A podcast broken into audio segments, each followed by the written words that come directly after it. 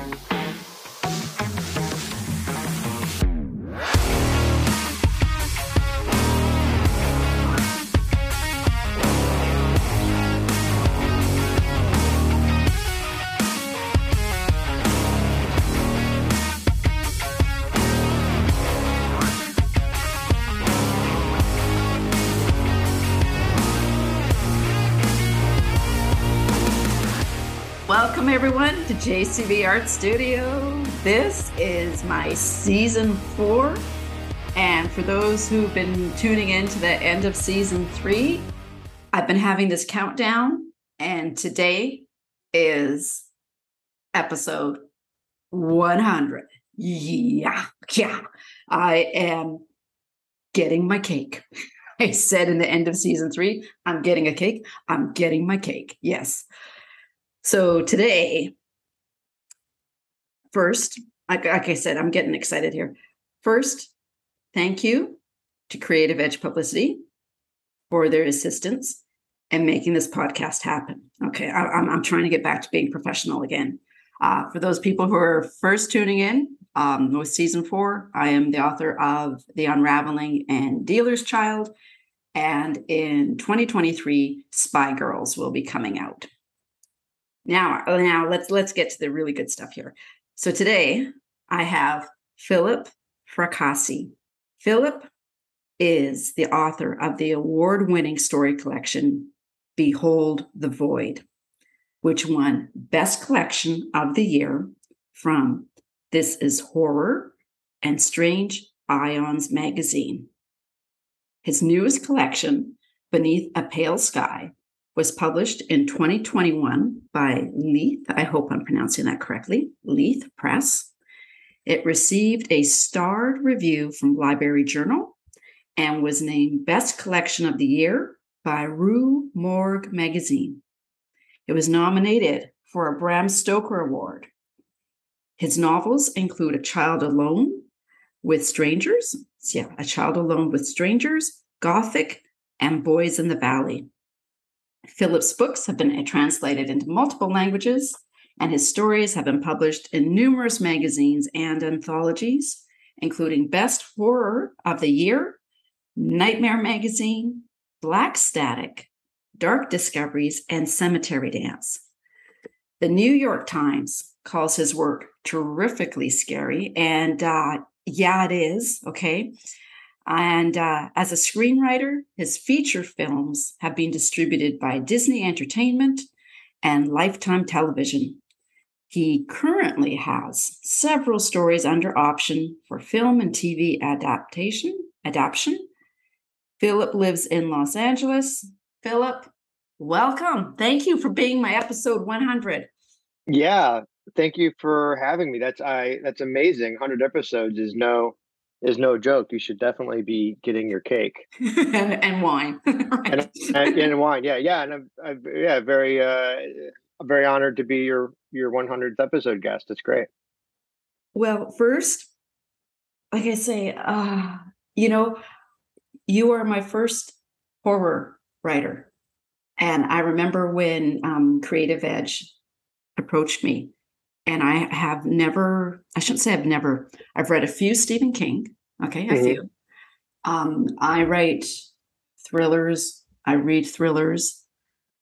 Your book was such a joy and scary to read. I know you probably don't want to hear joy, but it just No, that's great. I which which book are you which book did you read? I'm sorry. Gothic. It's oh, Gothic. Gothic. Okay. I'm yeah, reading I, it and I'm just a, it was the humor, and you're just okay. We're going to talk about it. It's it just I've, yeah. I'm really enjoying it, and I want to con- say congratulations. You know, you're an author, a screenwriter. You're you know feature films, and I never knew. So getting into this, that there was a uh, classification of soft horror. So that's kind of like a, a, genre of the whole horror? Uh, wait, I don't. I'm not sure what soft horror is. I haven't heard that one before. I think, I think what I think maybe is, is maybe is like more of like a mainstream horror. Is that kind of what you're thinking? Yeah. I, I yeah, I do. Um, I do try and write for. I shouldn't say I try to write. I think whatever. I think my style, as it were, um, is more of a mainstream style and and I, I, don't want that to sound negative toward any other writers i guess my stuff is more um it sort of uh it sort of rides that line i think between horror and sort of thrillers and i hate to use the word literary but yeah. you know i i do focus probably more than some horror writers on trying to create um beautiful prose and yeah. all this sounds insulting to anyone who's listening to it who's a horror writer but um you know there's there's extremes right? There's yeah. there's there's extreme horror writers but even the extreme horror writers find are beginning to find really major audiences. There's a there's a, there's a gentleman named eric larocca what i would classify as extreme horror. It's very it's like body horror it's very graphic but he's he's had amazing success. You know and you never really know right? Like um mr james came out of nowhere, whatever it was, two decades ago with that Fifty Shades thing. And who would have ever thought that it would become like a global bestseller, right? Yeah. So I don't think you ever really know what's going to hit or not hit. But um, but I do think my stuff tends to be a bit more along the lines of of some writers that have sort of crossed over into other uh, groups of readership. You know, readers who may not necessarily seek out horror, but like you said, maybe find it and um, and get along with it. You know, they hold hands. Uh, but uh, whereas I think sometimes you read something and it's like, whoa, no, that's you know that might be too much for me or or whatever. So um, yeah, but I, I I I I do want my books to reach as wide an audience as possible, but I don't really. It's less that it, it's less that I try to write that way. It's more to that's just kind of the stuff I enjoy writing. Yeah, well, you know, you've got the scenes. I'm just thinking of the scene with this desk. A, I'm glad I my writing desk is only a little um IKEA writing desk. Okay. No, that doesn't matter. That doesn't matter. okay. It doesn't matter. You never know. And that thing could reach out any moment. Yeah. And just I'm thinking there's a scene when so our listeners understand there's this desk. Okay. Stuff happens bad stuff happens with this desk. And I remember when I was reading about their the crate has the desk and it's being mm-hmm. lowered, and the poorest worker who gets caught underneath. Okay. And I'm like, mm-hmm. oh, right. Okay. So I'm just going to read a few, a couple of reviews here. Yeah. Um, uh, the first one is not since The Shining has the descent of a writer into madness being so masterfully rendered on the page. And that was from Ross Jeffery He's a Bram Stoker nominated author of Tome. Another review was Fracassi takes the familiar traps, love, obsession, power, and gives them new teeth. It's dark, fun, twisted tightly around a story of human frailty. and this is it. He's doing for the desk what King did for the car. And that's Jeff Terry, the Jeff word. And yeah, yeah. Okay. So the first thing that jumped out at me was your protagonist. He is 59 years old. Okay. Mm-hmm. And I'm working on a like a my parallel universe fiction novel. I'm thinking the heroine at one point is going to be 50. Now, this may sound like a kind of basic question, but do you feel that most prose out there is being written with younger protagonists because that's what sells? Um, you know, and even in the book, you know, Tyson's agent, Harry, tells Tyson, who's our protagonist, right? He needs to get with the times with this novel. So what do you what do you think? Do you think we there's more fiction with a younger age group? Um, I don't necessarily think that. I, it's a good question. I feel like with you know, you know, for me, it, it comes down to what whatever serves the story, okay. and and for this story, Tyson needed to be a, a matured adult because he has because the whole rationale behind the story behind his character is that he's a writer who had a heyday yeah. And now he's sort of trying to recapture that heyday. And I think so, therefore, he had to have sort of like, you know, phases of a career. So therefore, he had to be a little bit on the older side. But, um, but you know, but there's other stories. I, I wrote, um, I, for example, I wrote another book that that's not has not been published or sold, but it, it's being shopped around. But it's called the it's called a blue butterfly, the blue, blue butterfly, and it's a mystery thriller. And and I and I planned that book and I sent this to my agent. I said, "This is the first in my in my mind. This is the first book in a trilogy, and the characters in that book are in their twenties, and in the second book, the characters would be in their forties, and the third book, the characters would be in their sixties. So because because those are the ages for each of those individual stories, those are the ages that they need to be for the story to work. So for me, it's really about what serves the story.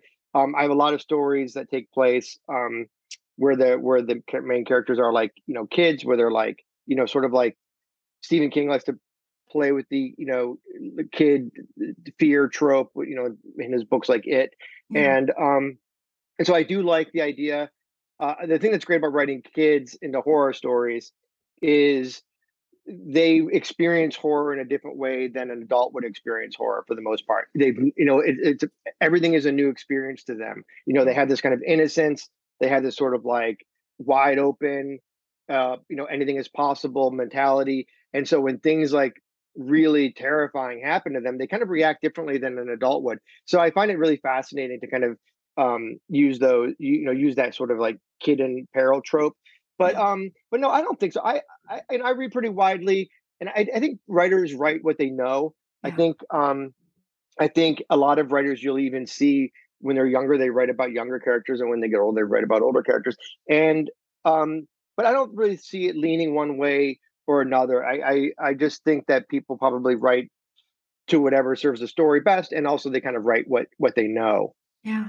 Well, gosh, you know, poor Tyson. I mean, I am. Yeah. So like. Yeah. Yeah. Well, that said, there is a there is an element of ageism in in Gothic, which is which is pronounced uh-huh. because he's definitely he's definitely battling that like oh man you're you know you're you're past the you're past the times or the or, you know i think the the agent has a monologue and, and i'm going somewhat by memory but he says his monologue where at one point he kind of says if you don't yeah. you know catch up to the times you know you're going to get squashed you know yeah. and um and you're going to be run over and um and it's kind of a frightening moment for tyson you know he it's you know he's scared. Ultimately he's scared. He's trying very hard to regain the success that he had a couple decades ago not just because he wants to be famous again but because he's broke he yeah. needs the money he's got he's got pressure he's got a, an advance that he has to come through on this new book with.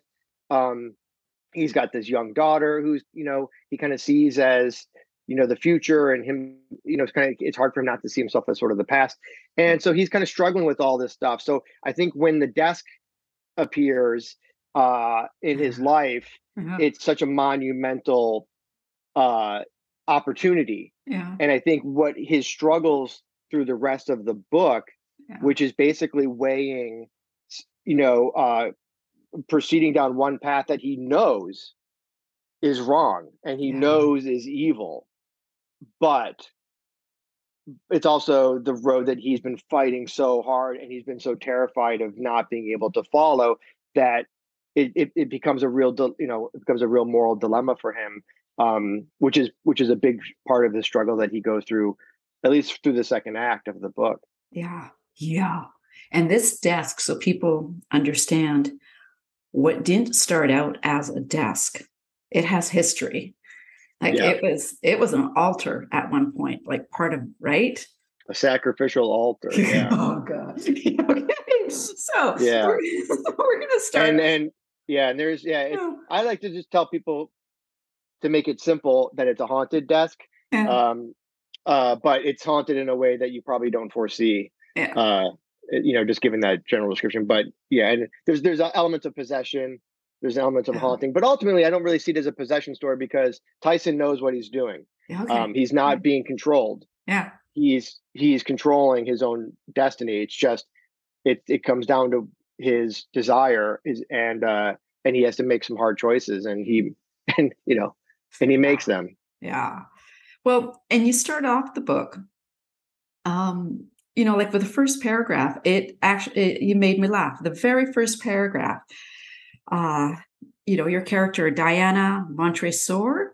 Mhm. I'm looking at all these uh, like I'm Canadian, so I'm thinking, okay, Montresor, that may be a French name. Okay, well i think she, she's french but i think it, the name is italian because Okay. of her her ancestry that you read about yeah. but yeah So I do yoga.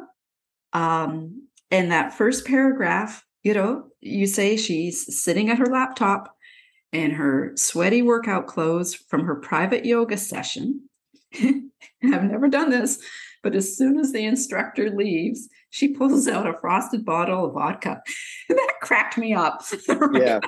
you know, um, I've never done that. That that's that's, that's that that made me laugh. You know, um, and it, I wasn't expecting that. Okay, so Yeah. I I guess that's my I don't know whether you'd call it stereotype. I was sta- whether I was stereotyping this book, but it it that was such a pleasant surprise to laugh just right Yeah. off in the first paragraph. Okay, so can you tell? Uh, well, I know, but tell our listeners about Diana Tyson Parks and give us a, a, a bit of a summary about Gothic.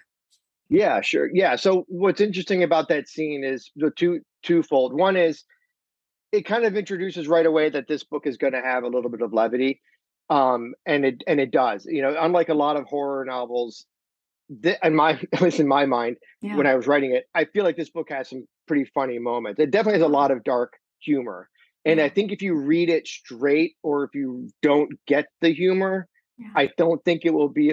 I don't think it'll be as an enjoyable of a read as if you were reading it straight, but and not really connecting with the with the summer sort of some of the over the top humor elements. And um, because I think that's what makes it. I mean, the whole this book. You said joy at the beginning of this Yeah. interview, and that's exactly what I want people to Good. get when reading this book. I want this to be a fun, entertaining, laugh out loud, but also like, you know, can I swear on this podcast? Oh, yeah. holy, holy, you know, crap! Like yeah. th- that's a very. This is terrifying. Yeah. So I, I, yeah. I I want it to be, and that's fun too, right? It's like a haunted house. So I want it to be that kind of. I really wanted this to be a very, enter uh, this as a piece of entertainment. You know, this isn't Mhm. something that you should read and then you feel like depressed for days. Like some Yeah. sometimes you read something dark and you're just like, wow, that was really heavy, or that was Mhm. kind of intense, and I'm kind of feeling like this is supposed to just be like a ride. yeah. And um, and and the other thing about that scene in particular, and I'll, I'll elaborate on those things, but is um, it, it immediately um gives you a, a, a window into Diana's character, right? yeah. She is she is strong willed. She does what she wants. Um, you know, she does her, but she's also like determined, right? She does her intense yoga session. A, you know, a, you know, B, she has a private uh, instructor, so you know she's got money. Yeah. C, she's go straight for the chilled vodka in the fridge, so you know she doesn't care about you know uh, uh, how things appear, or, Yeah. or you know uh, she does what she wants to do.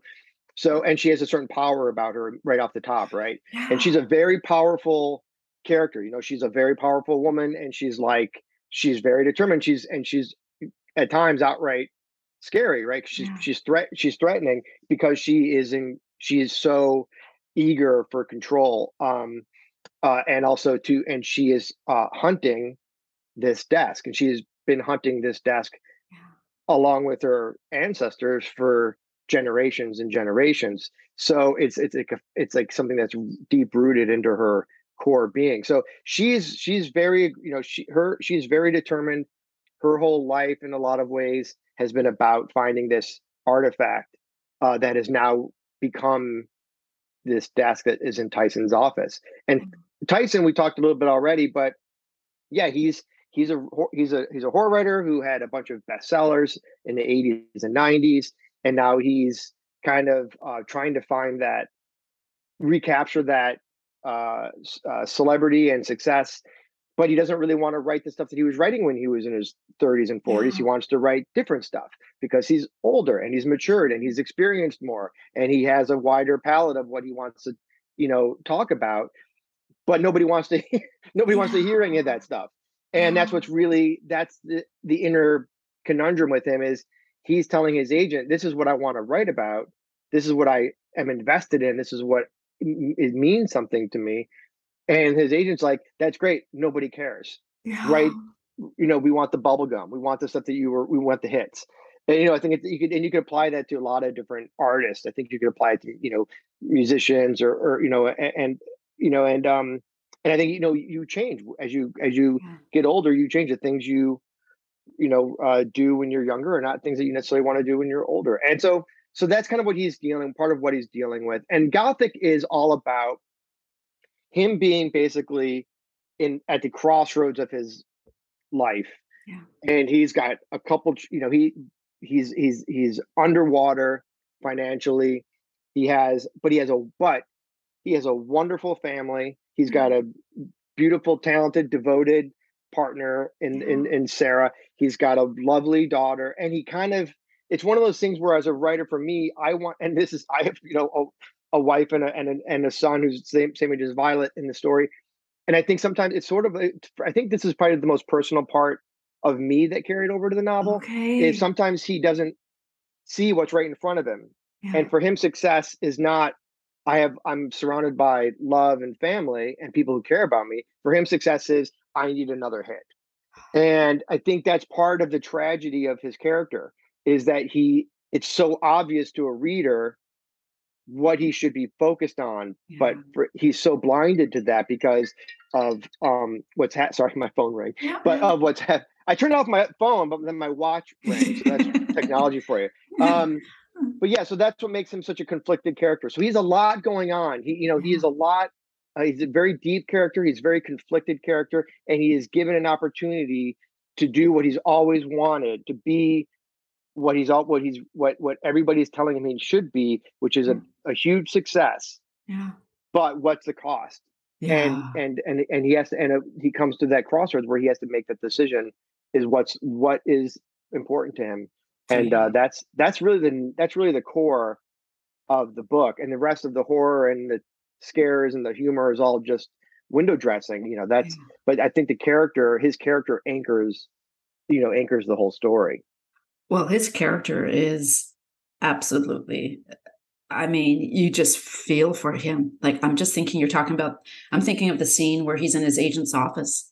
Yeah You know, and and, he, and I, you you wrote it so well. Where you you know you say his agent is like Tyson's thinking is his agent looking out the window or is he looking at his shoes? You know, because Yeah. they're in that his building. expensive shoes Yeah, yeah. yeah yeah So yeah and there's a weird moment with like he is a weird opening with him where he has that moment with the agent's secretary yeah, and it's kind of like i kind of walk that line of like he's sort of being creepy but he's also sort of but then you kind of realize at least you're the hope is that he's also but then you're also just kind of realizing he's not he's not uh you know, he's looking at this younger woman. He's kind of like talking about her body, but he's not doing it in a way like he. You think maybe it's sexual, but actually, what he's doing is he's seeing her youth.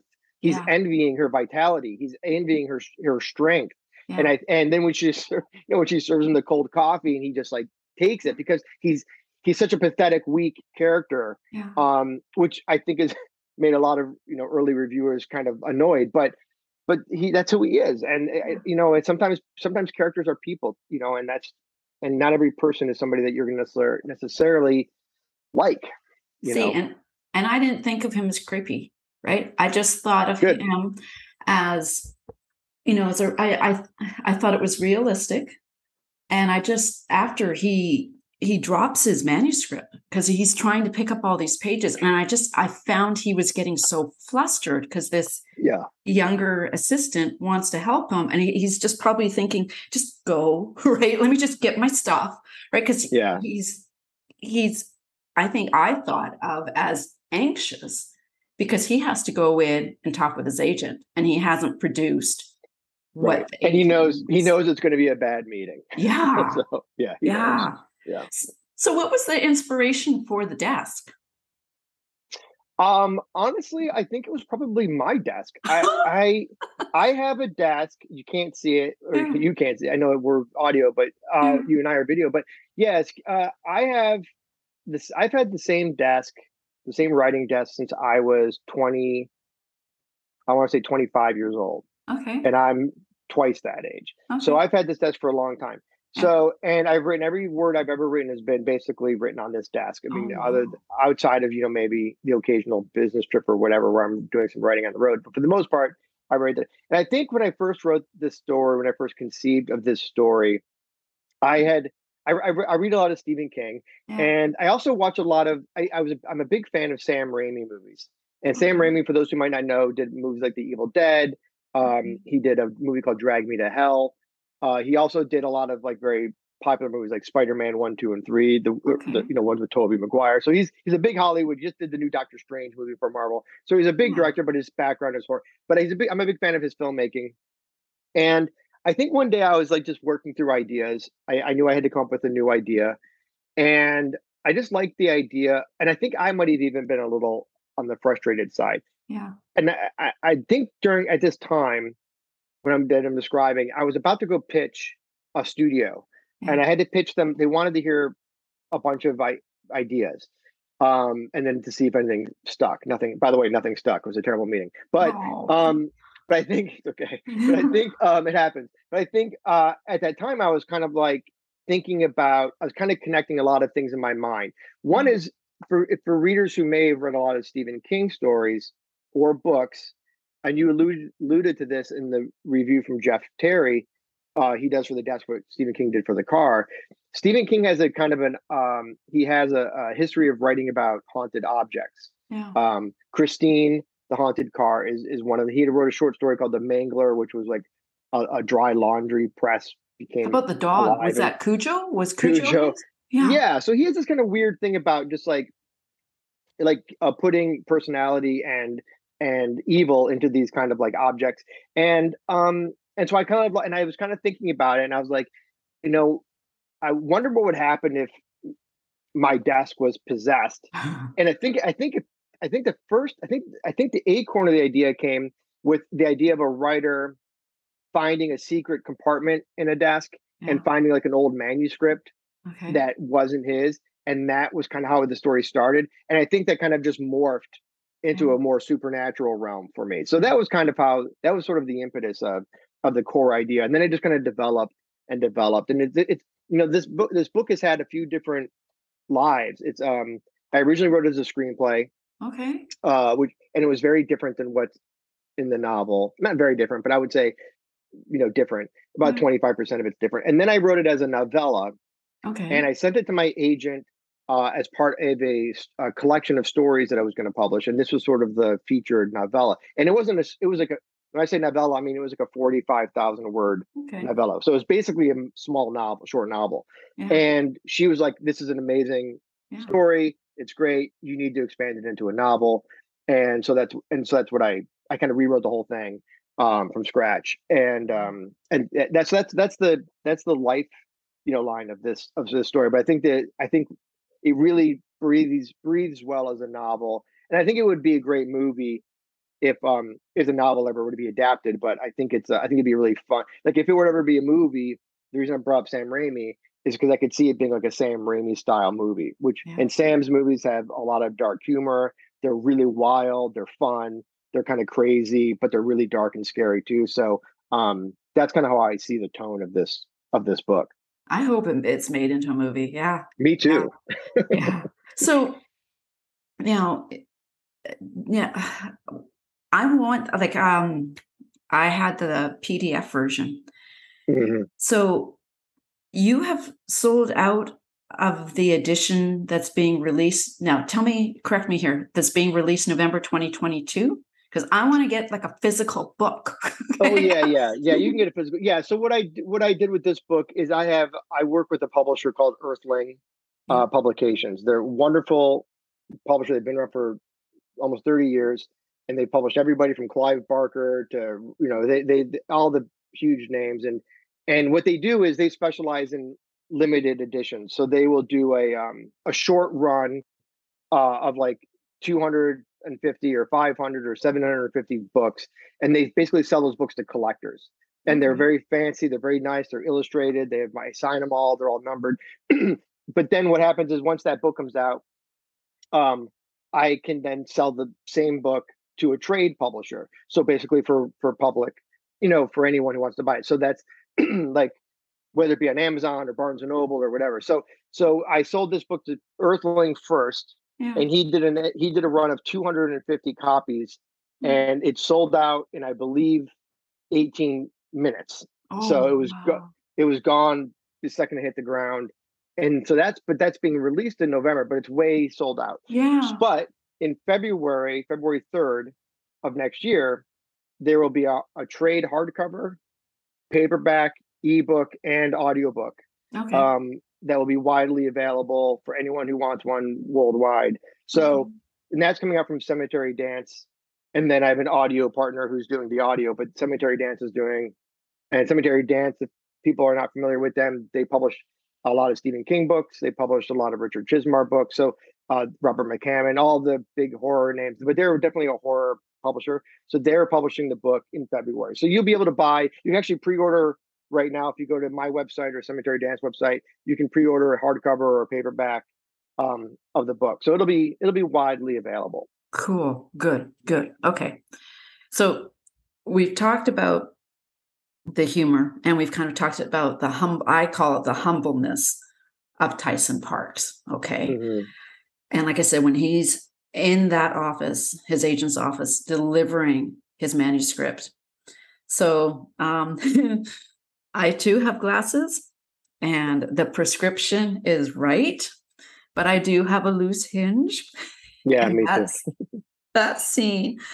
Um, you know, when he's trying to pitch his revamped book, it's painful to read in that it's so personal to any writer. Like you just, yeah. You, God, you nailed that. You nailed yeah. it.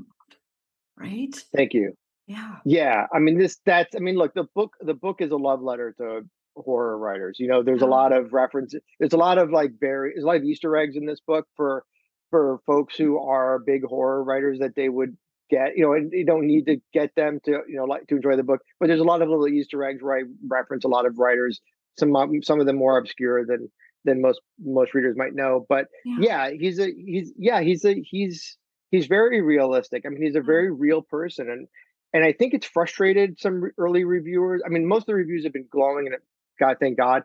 But I think that all the negative, some some of the negative reviews I've gotten are very focused on his character.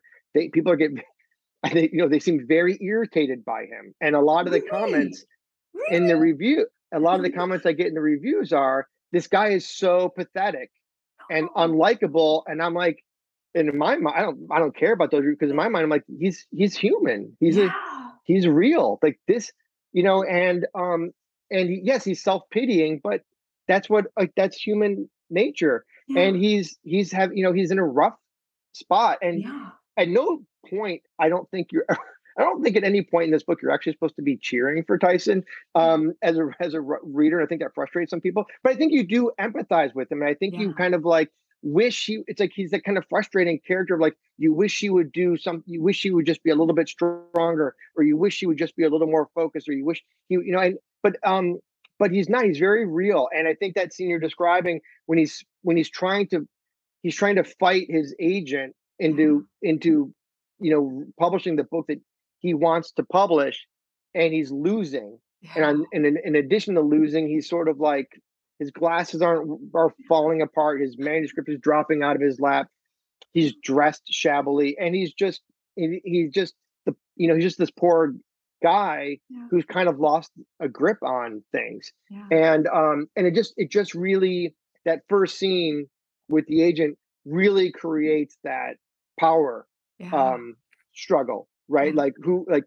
harry the agent is standing in you know in the in the nice suit and the nice shoes and he's looking out the window at the cityscape his giant corner office and and uh and you know tyson's this sort of pathetic soul and as the book proceeds obviously the the power struggle you know there's a there's a there's a shift yeah. but um but yeah so I, I definitely tried to create a character you know who i thought who i thought was very realistic to what a writer going through what he's going through yeah. would be experiencing and i and i thank you that you i'm glad you said that you know that you appreciated it and you connected with it because that's exactly what i was going for you know yeah and i think anybody who's a writer and even not anyone who's anyone who is in a position where their you know the, uh, you know their vision is not what you know people want or or where what they do for a living isn't appreciated yeah. um i think we'll we'll empathize with this guy because he's he's trying to do what he believes in and he's being told nobody wants to see it. And it's yeah. very and and for a guy who's made his li- and he's got these you know like he says in that meeting he's like you know i've written new york times bestsellers you know this you can't treat me this way kind of thing. And the and the agent's like that was that was a different life, man. Yeah. Like that was that time has passed. And yeah. what have you done for me lately? Yeah. And that's a terror it's terrifying, right? Because it's it's a very scary thing for somebody to hear. Um and so that's that's the core of of that scene. And then he's told one month, 80,000 words. Yeah. right. Yeah. You yeah. know, and yeah, because he's got he, he's the yeah the the book he's supposed to have written has been paid paid for. Yeah. So, um, and as a writer, I'm, you know, I'm, I wasn't in the situation when I wrote this book, but I'm in that situation now. Yeah. And I wish I almost wish I'd had this experience because, but I think I kind of got it nailed anyway, because it mm. is terrifying to have a book sold that you haven't written yet. And I'm, mm. you know, I'm, I'm experiencing that in real life right now. And it's, there's a lot of anxiety tied to it because mm. normally when you write a novel, novels take a long time to write and you kind of feel like, oh, I'm just going to kind of write this book and hopefully I finish it, I'll like it, and hopefully I'll my agent will like it, and then hopefully my agent can sell it. And you have all these kind of like maybes, and as you know, when it comes to it. So when you pre-sell a you know a novel, it's kind of like, well, there is no maybes. This has to be great. Oh yeah, yeah. And it has to be done fast. Yeah. So yeah. it's a it's it's it's it's a different, it's a completely different experience. So um, so that's kind of what he's he's going through. It's it's yeah, that anxiety is part just another part of what's on his shoulders. Yeah. I, I yeah, geez. I just think of all the times I've taken my glasses to my husband and say, "Can you please glue this hinge?" just, yeah, I can't I got, it. I've got the little kit with the little tiny screwdrivers, so I can kind of fix my own glasses. But yeah, okay. yeah. So uh, I've mentioned uh, how I've read a, a, few Stephen King novels, mm-hmm. and I would really enjoy you know we're talking about glasses. This this paragraph you have lots like you said you have lots of easter eggs. So if i can read this paragraph that you've you've written here it you know it shows tyson. Okay. Tyson stares back at his longtime agent his supposed friend with the look of a scolded dog. His glasses are tilted the tape enforcement wilting making harry appear fragmented as if Tyson were seeing him in multiple di- dimensions of reality. the trick of a mirror facing a mirror, the visual representation of the belittling of self. That's that's pretty cool. That's a pretty damn good pair. Like that's so cool. So was that tell me, did you work on that paragraph or was that a, I, you wake up at 2 a.m. and you stumble for the paper and the pencil and scribbled that down or? Um, well, it definitely gets you in his yeah. mindset, right? It definitely shows you what he's and and and I, th- that paragraph is, you know, for Tyson, it's his come to Jesus moment. He's he, yeah. the fragmentation of his future. You know, he's yeah. seeing all of a sudden, he all of a sudden, he's sitting there and he's realizing that the, his future is not what he had always hoped it would be or what he'd always thought it would be. And now he's kind of seeing for the first time this realization of like i'm in trouble yeah. you know? This this is not going well and uh and i might be in big trouble here. And it's a and, and but as far as the prose is concerned you know the thing with prose um is at least for me yeah. And this is kind of one of the things about writing that is so terrifying. Yeah. Is you read that paragraph back to me, and if I'm being completely transparent, I have no memory of writing that paragraph. I have, I do not typically wake up in the middle of the night and write down prose. I okay. do wake up in the middle of the night and write down ideas okay. um, that I do not want to forget. Yeah. They're normally in the in the light of day, they're usually terrible ideas, but in the middle of the night, they seem like genius ideas. Yeah. But um, but as far as the prose is concerned, you know, it's one of the things that's really scary about writers, about being a writer. At least for me, I don't, I can't speak for every writer, but um, a lot of times I'll reread a book that I wrote, or a portion, or a story, or I'll have somebody read back to me, like you just did something, mm-hmm. and I have no, and I'll be like, "Whoa, that's actually pretty good." I have no memory of writing it, and um, and and what I'm getting to is that I think writing is such a subconscious act and you you are it's almost a trance like state when you're really in the writing groove and any writer like you're doing will nod their head to this because it's really something you don't really it's not a technical skill i mean it is but as far as the the flow of writing is concerned the storytelling is concerned you know, it's really a stream of consciousness. It's really just a flow from your from your subconscious and i think that's one of the things that makes writers so um scared all the time is because unlike a painter or a mu- musician or a craftsman or a carpenter or or whatever, um,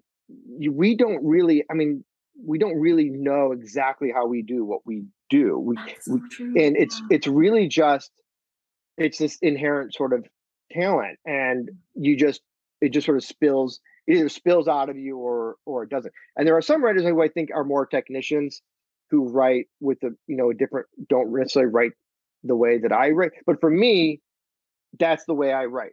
You know, we can't we, we, we lack confidence because we don't know how we do what we do. Yeah. And um and I think that's part of what Tyson is going through is and we'll get to I think you're going to ask about that but that's one of the things that he does is he's trying so hard to find that muse, which is the whole reason they call it a muse with writers, right? Yeah. Because it's not really us doing it, it's something else talking to us and us sort of just like writing what we're seeing or what we're hearing. But that's also one of the things that makes it so difficult to be a writer. You can't. It's hard to talk to how you do things, you know, which is the you know the quite whenever you know the question of how do you get your ideas is one thing, but the question of how do you write the prose you write is something completely different because I think it's just your voice that and there's like the little little dude in a cave in your head who comes who you know who, comes out in the you know in the robe and the white hair and you know it's and you know sits cross-legged on the edge of the cliff overlooking your mind and just starts mm-hmm. screaming into the void and i'm just there typing it out oh so. god philip this is so good so cool because i know of times i've you know i'll be writing you know like just going at it and yeah. then I'll come out and my husband or partner, mm-hmm. spouse, you be, you know, pick whichever you want, will be watching sports. And you'll say to me, You haven't had lunch yet. And I'll be like, What? You know, yeah. and it's almost like you're not quite registering you're like what is happening around you at that second, right? You're Yeah. you're still your brain is still thinking, okay, how am I going to get her, you know, from A to B, or how am I going to get her over? Is she going to go over the cliff? Is the car going to go over the cliff, right? And you're just like lunch, lunch, right? Yeah. yeah, okay, you know, and it almost like takes you a minute to kind of get grounded again. Yeah. To come back to the surface in a way. Yeah, Yeah. because well, that's the thing. I think any good writer, you have to you have to be able to totally immerse yourself in what you're writing about because you have to you're visualizing what you're seeing what they're seeing you're thinking what they're not just thinking what one person's thinking you're thinking what multiple people are thinking. Yeah, you're you're visualizing what's going on. You're smelling what's you know what what they're smelling. You're hearing what they're hearing and you have to kind of describe all that stuff. And um while telling a story and i think the only way to effectively do that is to completely is to be there is to put Yeah. yourself there.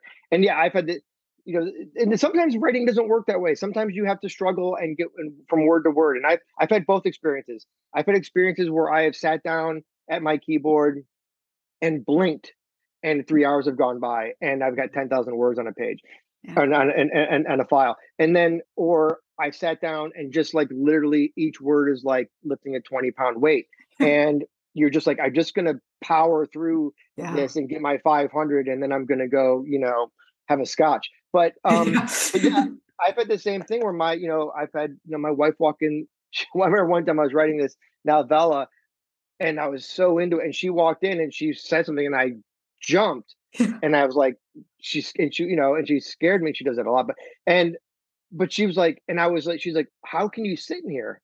I'm like, what are you talking about? She's like, Yeah. it's like a hundred degrees in here because she just gotten home, and I didn't hadn't turned the AC on, yeah. and our house is, you know, we live in Los Angeles, and it was like it was so hot, and I was sitting there sweating oh wow. and I was like, my shirt was drenched, Oh and I just wasn't there. yeah. You know, I wasn't present in that, and you know, and I wasn't feeling that or the discomfort of it. And it was one of those. It was one one of one extreme moment. It doesn't happen a lot, but that was one extreme moment that I always remember where I was so lost. Yeah. In what I was doing. Yeah. That I I didn't even notice that I was literally just dripping sweat onto my desk. And then my shirt had been soaked through. Then it was like it was literally 100 degrees Wow. in this office. But Yeah. but yeah, so it's it's a it's a it's a it's a funny thing writing. It's Yeah. um you know, you just you just hope that that whatever that is, yeah. you know, Yeah. doesn't go away. yeah and we're, and we're gonna we'll get on to that i just thinking about writing okay when i used to work full-time i don't anymore um a coworker of mine see sometimes with i find with writing it's almost like having an ear when people say things you just you almost like whip around and look and think i can't let that go right and Yeah. my coworker, she was talking. I don't know how we got on the subject, but she said she re- and this I asked her, and I used this in in Dealer's Child, and she had said that she remembers a time when she was a kid, and her cousin was over, and they went outside to play, and her her cousin picked up this harmonica that was on Hmm. there, had been left on the ground, and she went to blow on it, and these earwigs came out right because it had Wow. been yeah out and i i remember when she said that i just looked at her and i thought okay how do i ask her if i can use this story what she said without sounding like kind of a creepy person you know Right. so Yeah. uh, you know so i did i asked her i said can i please use this you know Yeah. i said that that's and i did i told her i said this is stephen king here you know like yeah. That's a right? great visual. Yeah. Yeah. Great visual. and so then she Yeah, told me Kudos another- to you for asking. I don't I think a lot of writers would have just been Just like writing it. it down in their notebook. Oh, so yeah. do you do you find that that there's things that'll happen in your real life that you're just like okay I, I can't let that go i just You know, I I know that it's something that a lot of writers do. I I don't know the answer to that. I mean, I, I think if I do it, it's probably more subconscious than conscious. But I know I know that it's a great tool for a lot of writers. I think for me, it's um, I think I tend to regurgitate those things kind of like uh, subconsciously. I don't find myself paying a lot. I'm sort of an I'm sort of a airhead. I don't necessarily find myself. I know when I'm I'm very distracted a lot. So I when I when I, I don't necessarily pick up a lot of things like that when I'm out and about. And I'm also not a big out and about guy. but um, I'm a bit of an agoraphobic. But I think, but I, th- but I think it's a great. I think it's a great. Um, it's a great lesson because one thing I one thing I have learned is that you have to continue to experience life. Yeah. In order to have, be able to write about life, and I think you have to you have to kind of force yourself to get out there to travel to meet people to see people to experience different things and i think that will feed your story brain right? Because you're, you're just adding all this content to your to your to the writer's room in your mind.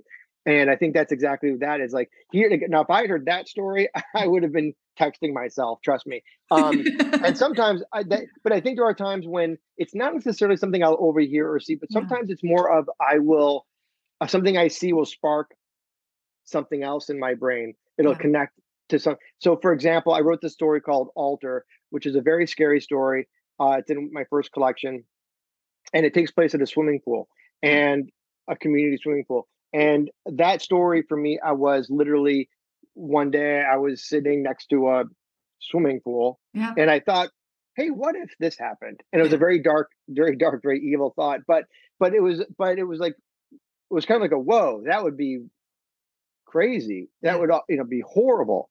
Yeah. Um and that kind of became that story. So which actually later was just recently I someone sent me a video and I won't spoiler the story mm. for you, anyone who wants to read it, but where this actually happened in real life. And I was like, unbelievable. Because, but anyway, so um, yeah, so I do think that life sparks moments of uh, imagination.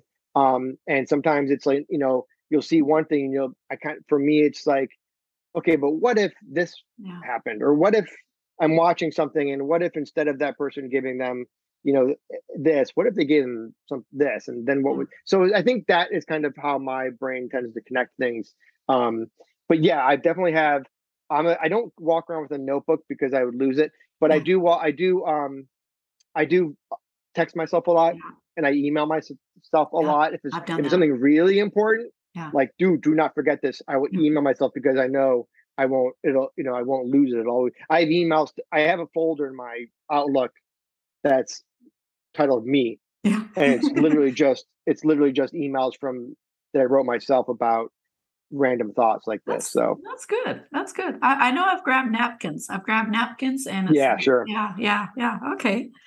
Okay so we we've touched upon this. My sister susan jane wright she's also a thriller author. And she's just started drafting she's doing the first draft of her third novel you know and i'm thinking i had asked her how was it going? And it's like after months and months and months of let's say rewriting and polishing and you get that final product sometimes i find it's a little scary going back and starting with that first draft okay? And um you know i'm thinking of poor tyson and uh you know he's reading his first successful book, right? And he's hoping oh, to, yeah. you know, and he's hoping he picks up the beats, he picks up the language. Have you ever found that with yourself? Like when you go back and you're starting from scratch again, it's like that, it's a little bit of like, okay, I can do this.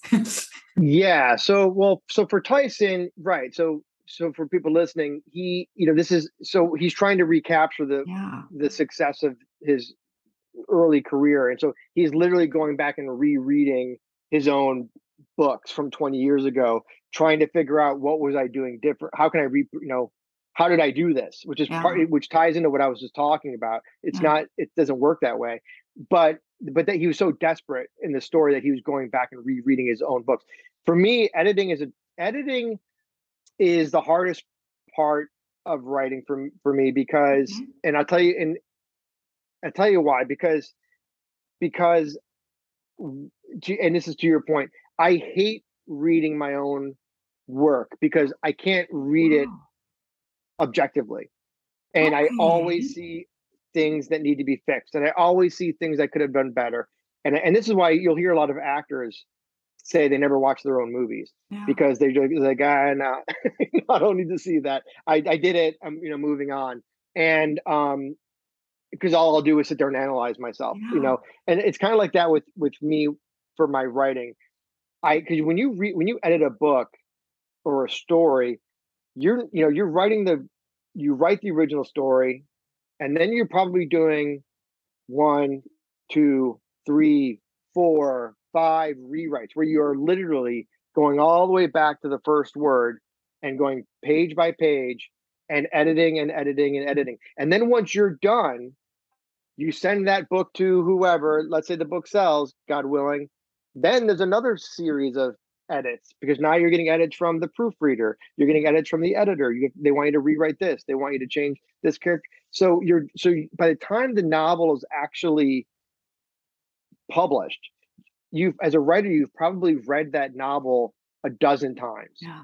And the last thing you want to do is ever read that novel again because you you've just you got to move on and it's just been and there comes a point in the editing process where you just have to move on where you're just like look this is as good as it's going to get. I could because any writer will tell you i could do this for the rest of my life. I could i could pick and change and edit this novel until until i'm in the ground and it it's just the reality is at some point you got to let it go and um and so it, it's a very terrifying very brutal process of of writing and i think a lot of readers don't realize uh, that when they're reading the book they're reading has been you know consumed you know probably a, a, year of a writer's life you know on and off and um and you know it's it, can be a little frustrating because I, I had I, not to bash reviewers I love reviews uh, good or mm-hmm. bad but I had one reviewer read Gothic, and they were like they and they said I got read the first two pages of the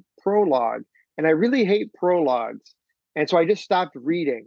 And then they gave the book a one star review, and I'm like, I spent a year writing this book, yeah. and I don't care if you don't like it. I don't care if you read it and hate it. I don't care if you DNF did not finish it. Yeah. But to read two pages yeah.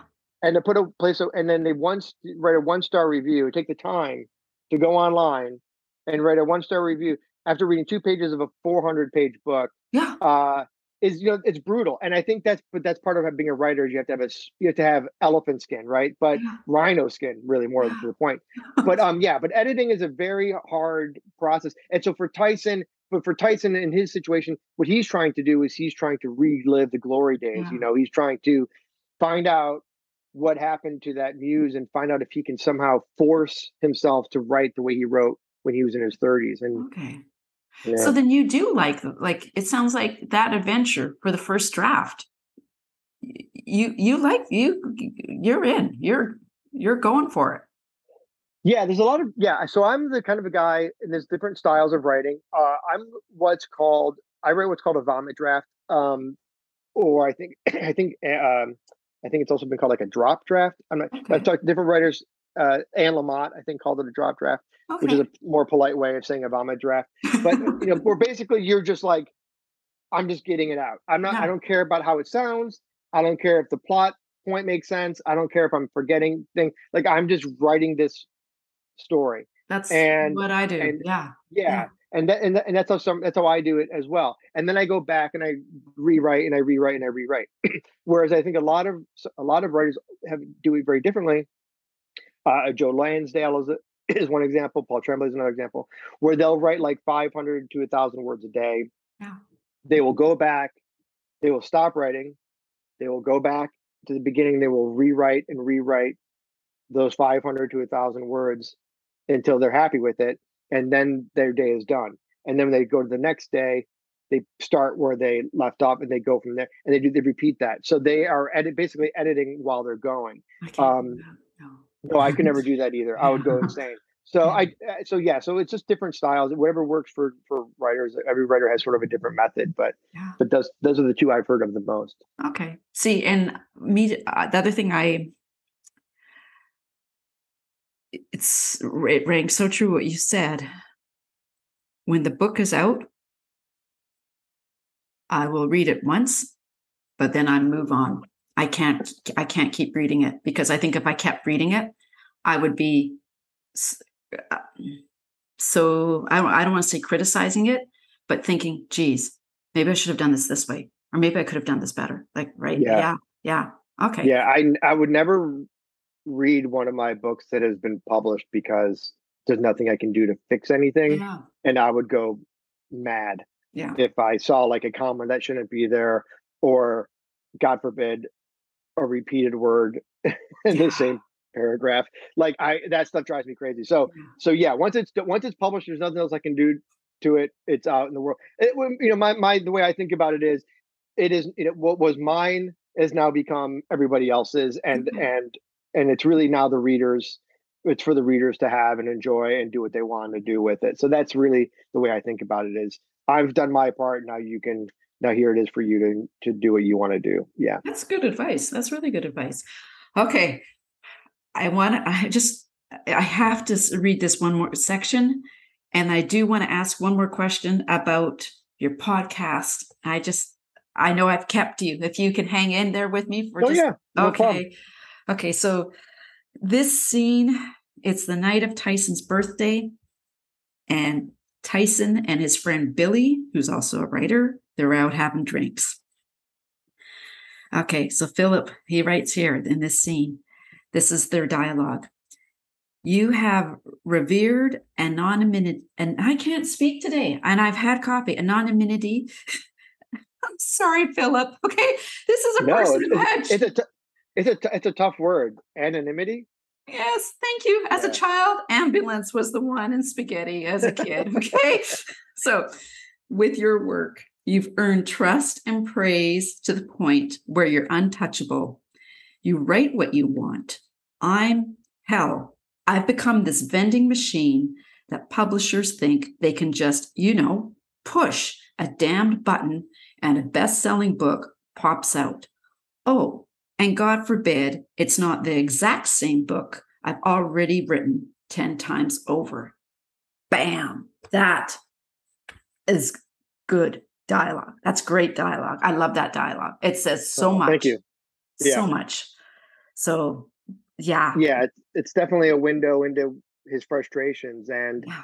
and he's right, and it's it's you know, and that's what he's that's what he's fighting is Yeah. you know he's like i'm not you know I, I think what he's you know as part of it is like you know it's like it's like am i doing this for me or am i doing it for you? Am i doing you know as as, you know he's he's thinking and i think writers you're kind of walking that line. Yeah. you know and stephen king talks a lot about this in his book on writing wonderful wonderful book. Yeah. and and it's a, it's like you have to, you know I think sometimes he says sometimes you write with the door open and sometimes you write with the door closed. And I think sometimes you're writing for, as a writer you write for yourself. And I think that you and I but, I but I think that there are times maybe it's a per project basis or whatever where you're like but I also have to you do have to consider the readers Yeah. and you have to consider what they want and you have to consider what can you you know you, you can't go too far there's just certain you know there's parameters or, or whatever or maybe there's a way you do something that's a little bit different than maybe you would normally that you would necessarily do if it was just something that you were doing for yourself but i so i think it's you walk that line i think you always have to have the readers in the back of your head you don't Mm. want them at the front of your head but i think you got to have them in the back of your head a little bit because um because you know you are writing you are writing it for publication and and you want people to read it and you want publishers to buy it. But i don't you know i think so i think you know and, and i'm sure there's a lot of writers listening to this saying like oh no no you're you know you're not an, being a true artist. I'm like "Y- y- no i'm not. I'm a i'm a i'm a published writer. I'm a commercial writer. Um, Yeah. if i was a true artist i would be you know painting my bedroom walls and you know um and you know writing prose on toilet paper than eating it but i'm just but the, but the, but i'm not i'm writing books for people Yeah. to read so i Yeah. think you have to have that kind of middle ground i think the the, the great challenge for any writer is to write something that excites you yeah. and that you can invest yourself in and that you that you want to write and that you in, in believe in that you also think would be a good um, experience for for you know not every reader because not every reader is going to like your book Yeah. but but some readers a, a percentage of readers you'll find a group or a readership that enjoys it and there'll be others who don't enjoy it and that's why stars were invented um, but um, and uh, but you know but you hope that you hope that you you know you find a niche at least of a readers who appreciate what you're doing and i've written you know i've written you know i've written a book of poetry Yeah. i've written a children's book that's coming out um, Yeah. next month I, it's for five year olds you know I, i've written um, i wrote a literary novel called don't let them get you down that's that's you know currently up for pre-order from a, from a small publisher so, you know, I've written lit, so, and then I and I write horror is sort of more my more commercial stuff, and I also write thrillers. I have a science fiction novel that's being shopped right now. Cool. So I don't, I write what I want to write, yeah. but I think depending on, I think you can kind of control the um your um, you know your uh what you think that book can be. So you know for this, you know for for the you know the there's very small presses who are dealing with maybe some of the the poetry book and the children's book, for example. But you know, and whereas um, Tor, Nightfire, and Orbit, who are two of the the two biggest genre Mhm. publishers in the world, are both publishing my next two novels. And so, so so I think you, I like, but I like writing for me, but I also like writing for others. And I I always want people to enjoy Yeah. my work. I, want to bring joy to people. I want to Yeah. bring entertainment to people. I want to be a pleasant distraction in a very in what might be a very difficult day or week or life. Mm-hmm. And that's kind of part of why I do it. But I also love doing it. So it's it hopefully it's a win for everybody. Yeah, that's a great answer. Good answer. Yeah. So before we leave, tell us about your podcast. Oh, right. Yeah. So I have a podcast called The Dark Word. And if you are listening to Joanna's podcast right Yeah. now, uh, you should definitely check it out. If you're and if you're a writer or a reader, you should definitely check it out. So it's a it's a 30 minute podcast, audio podcast where I interview writers, um, typically horror and thriller writers, genre writers. Um, and we just talk about writing. We talk Yeah. about the craft of writing. We talk about publishing. We talk about the business side of publishing. Uh, we talk about how to be a professional writer when it comes to social media, when it comes to dealing with agents and editors, um, and all that. So it's really every every show has a little bit of a different um, focus depending on who I'm talking to. But um, but like in the first season, I had people like Joe Lansdale, um, S. A. Cosby, Paul Tremblay, uh, Ronald Malfi, like New York Times bestseller Yeah. best-selling writers. And then um, in this in this current uh, uh, season, which comes out at the end of so that whole all of season one is currently available on Spotify, Apple, Amazon, Google, you name it, RSS. Um, and then um, season two, which is coming out at the end of September, I've already interviewed great writers like Josh Malerman Oh, and wow. Chuck Wendig. Um, I'm going to be uh, uh, interviewing Ramsey Campbell, who's one of the biggest writers in the UK. So. So yeah, and we just talked about the craft. We, just, we we talk about the craft. but We also talked about the business um, side of things. Alma Katsu was on the first season, who's a big, wonderful writer. And um, so it's, I think if you're a writer or you want to know more about publishing or more, know more about writing, it's it's this is the podcast for you. And it's been it's been really popular, and I've really enjoyed doing it. And I've learned a lot yeah. doing talking to all these great writers, and I've learned so much as well. So Yeah. Okay. The dark word. I will Yeah. find it. Yeah. Philip, this has been amazing. Thank you. Thank you for being. I'm I'm glad you're my hundredth episode because this has been a, no, thanks. a great great episode. Thank you. Yeah, So- thanks for having me.